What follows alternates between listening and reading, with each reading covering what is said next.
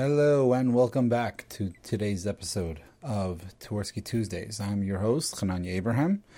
Last time we met, we were talking about what the proper diagnosis is for specific issues. And when a person doesn't have the proper diagnosis, that can lead them to be unhappy. In general, I think the co- the concept of happiness or unhappiness has a lot to do with where we are holding in our lives. And different stages on happiness or happiness can mean different things. And as we'll see as we go further over here, that's something that could be dealt with. In her marvelously wise book, My Grandfather's Blessings, Doctor Rachel Naomi Remen puts it this way. Perhaps the root cause of stress is not overbearing bosses, ill-behaved children, or the breakdown of relationships. It is the loss of a sense of our soul. If so, all the ways in which we have attempted to ease stress cannot heal it at the deepest level. Stress may heal only through the recognition that we cannot betray our spiritual nature without paying a great price. It is not that we have a soul, but that we are a soul. I think that's a beautiful line by Doctor Remen. And I like the sense of the way she refers to it, of it being something that it's us. And it's not a thing or a place, but it's us in itself. What Doctor Remen calls soul, I, Doctor Torsky says, like to call the human spirit. And it is the neglect of the human spirit that it that is the cause not only of stress, but also of pervasive and chronic discontent. Just as a lack of essential bodily nutrients results in a deficiency condition, failure to provide the spirit with its essential nutrients results in what I called S D S, something that we've talked about earlier, which is the spiritual deficiency syndrome. The primary symptom of S D S is chronic discontent. Unfortunately, S D S is often not recognized, and many people are unaware of the true cause of their discontent. It is only natural for people to seek relief from discomfort, but the typical reliefs of alcohol, mood-altering drugs, sex, shopping, and eating are merely escapist techniques. Well, I think it's important to point out that all these things do give us some sort of satisfaction, but it's immediate satisfaction. It helps our endorphins, our pleasure, uh, our dopamine, which is our pleasure area of the brain, um, how it reacts. And they are pleasurable. Having certain drugs, sex, shopping, and f- certain foods, while we know they may be bad for us, but in that situation, they are good for us. And maybe this is a good topic for us to talk about at a different time, but I think what we're trying to bring out over here is that there can be a sense of relief from the discomfort, but it's not a long-term relief. But I digress. Being unaware of the real reason for their unhappiness, people are likely to attribute it to what they think may be the cause. Oh, and because that person cut me off, therefore I'm in a bad mood or something. I think what he's trying to say over here, that's a lot deeper than that. And that's the part that if, if undiagnosed, we'll never find happiness. We have to be able to find our true selves within ourselves in order to find what the happiness is and not have a causation to any specific thing. However, since deficiency conditions respond only to administration of a specific nutrient that is lacking, the disconnect or discontent of S D S can be relieved only by providing the spirit with its essential nutrients. That leads us to the core question here. What is essential to the human spirit? Within the answer lies the key to happiness, because it's not just the causation for what we're going to be looking for, but it's the core to what's going to bring us to our happiness. But before I go any further, it is important to clarify what I mean by the human spirit.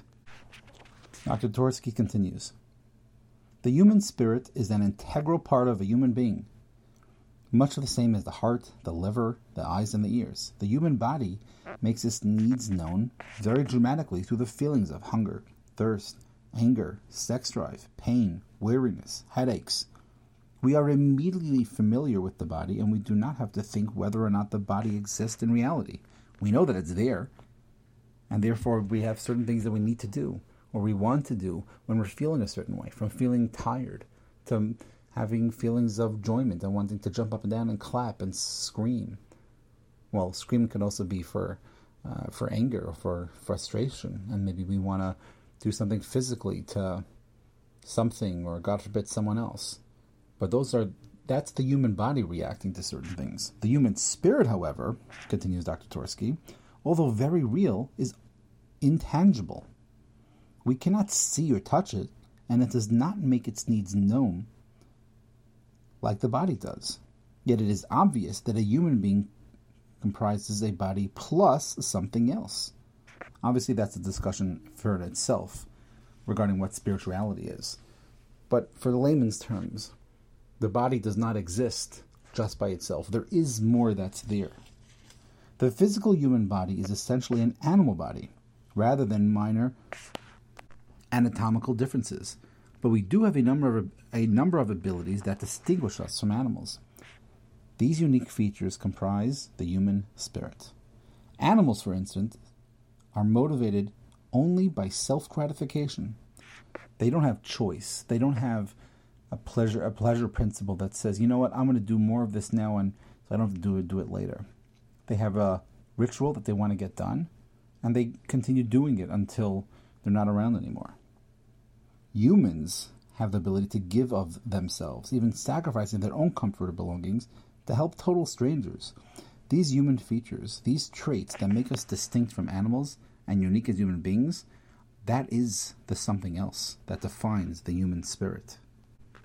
It's those things that I think he's talking about that are the intangibles when it comes to spirituality. And we're going to get more into that as this book continues. In addition to greater intelligence, some of the more obvi- obvious, uniquely human features include the ability to be self-aware, to be humble, to choose, to be patient, to make the most out of circumstances, to improve, to be compassionate, to have perspective, to have purpose, the ability also to search for truth, and the ability to change. And I think those are all great analogies of or actual examples of what we are supposed to be doing, which is growing.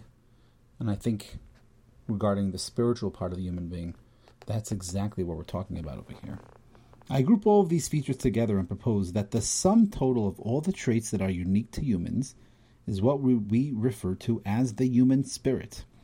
Note that I am not saying we all have all of these traits. Rather, I am saying that we all have these abilities.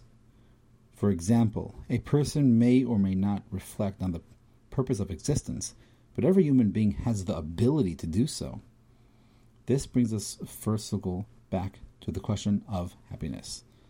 To become complete human beings, to find happiness, we need to develop our human spirit to the fullest. This is what it means to be spiritual, to be the best we can be, which is what the what the motto of the army is. Be the best version of yourself. It doesn't mean that two people are going to be the same, or by me accomplishing what the person next to me might accomplish is going to be the same. It could be totally different. But because we're each individuals, therefore what we're going to be doing in that situation is the best if we make the choice to be doing the best out of that situation. And that's completely up to us. And like you were saying earlier, this concept of choice is something that only human beings have. And choice is going to come very much in handy when we talk about this concept of spirituality and how it's going to apply to us. Now, to be the best we can be, to exercise all of the qualities and traits that are unique to humankind, and to give us the identity as human beings. Again, just to reiterate here, it's not talking about every single, every single human being has all of these traits, but it gives us the... This spirituality is an integral component of being human, and we cannot have true and enduring happiness without it. Just as we need to have sufficient amount of iron for optimum function, we need to have a sufficient amount of spirituality to avoid the chronic uh, chronic discontent of S D S, of our spiritual deficiency syndrome, which about which I do believe that that gives us a feeling of emptiness, and that emptiness leads to depression and feelings of wor- of, of worthlessness, worthlessness. And I think it's important to know that. Through the spiritual fulfillment that we're going to have within ourselves, it brings us about a feeling of being fulfilled, through these abilities that we talked about, which I think it's important to maybe go through them one at a time. Hopefully at a later podcast, we can go through them and why each of those things are important. To put it another way, continues the book, without spirituality, the pursuit of happiness is doomed to fertility and will never be completed. And I think it's that's one hundred percent true. And that's why I think I picked this book, is because if we're not going to be striving higher and wanting more and the ability to have more from ourselves, the concept of happiness can never be put into place. Often it seems the meaning of the terms religion and spirituality are confused as being the same. This is a problem that I know I've experienced personally. I talk about it in my therapy room often, especially people that are depressed because they feel like they're not being religious enough. But I do believe it's two separate things. And Doctor Torsky says that as well. I do not believe that they are the same. I believe that every person can be spiritual, regardless of the degree or even the presence of formal religion. And I believe that we can learn a great deal about spirituality from each other. And I think the way he writes that is so beautiful, because being spiritual could be learned from every human being one to another. We're all familiar that there are numerous religions around the world. Some have taken practices from others. When it comes to being spiritual, that's something that we can all not only relate to getting from someone else, but we can teach and we can learn and we can give and we can get from other people that are around us. And that comes from also being non-judgmental about the person next to us, no matter who they are, where they're from, what their cultural, religious, or ethnic background is. That's going to be something that we can learn and see for ourselves of how we should be dealing with things. But every single person can be spiritual, each in their own way. And by one person using their abilities to the best of their knowledge, and the other person using their abilities that we talked about before to their knowledge, the, to the best of their knowledge, that will ena- enable them to be the best version of themselves. And you can share that one to another through that, through the through the understanding of us being able to continue to grow through ourselves, but with the help of others. And our own abilities to do this, Isha Ram, that will enable us to bring about happiness within ourselves. We're going to stop here for today, and we're, we will continue next time. Thank you so much for joining me on my podcast. I really appreciate the feedback, and something that I would like to hear from people of what I should be doing more or better or different here for this podcast. Right now, we have short little clips. Maybe we'll have longer ones as time goes on. Anyone has any specific um, advice from or experience, or suggestions, maybe even recording items that I should be using, please feel free to reach out. You can reach me at koshercounseling at gmail dot com.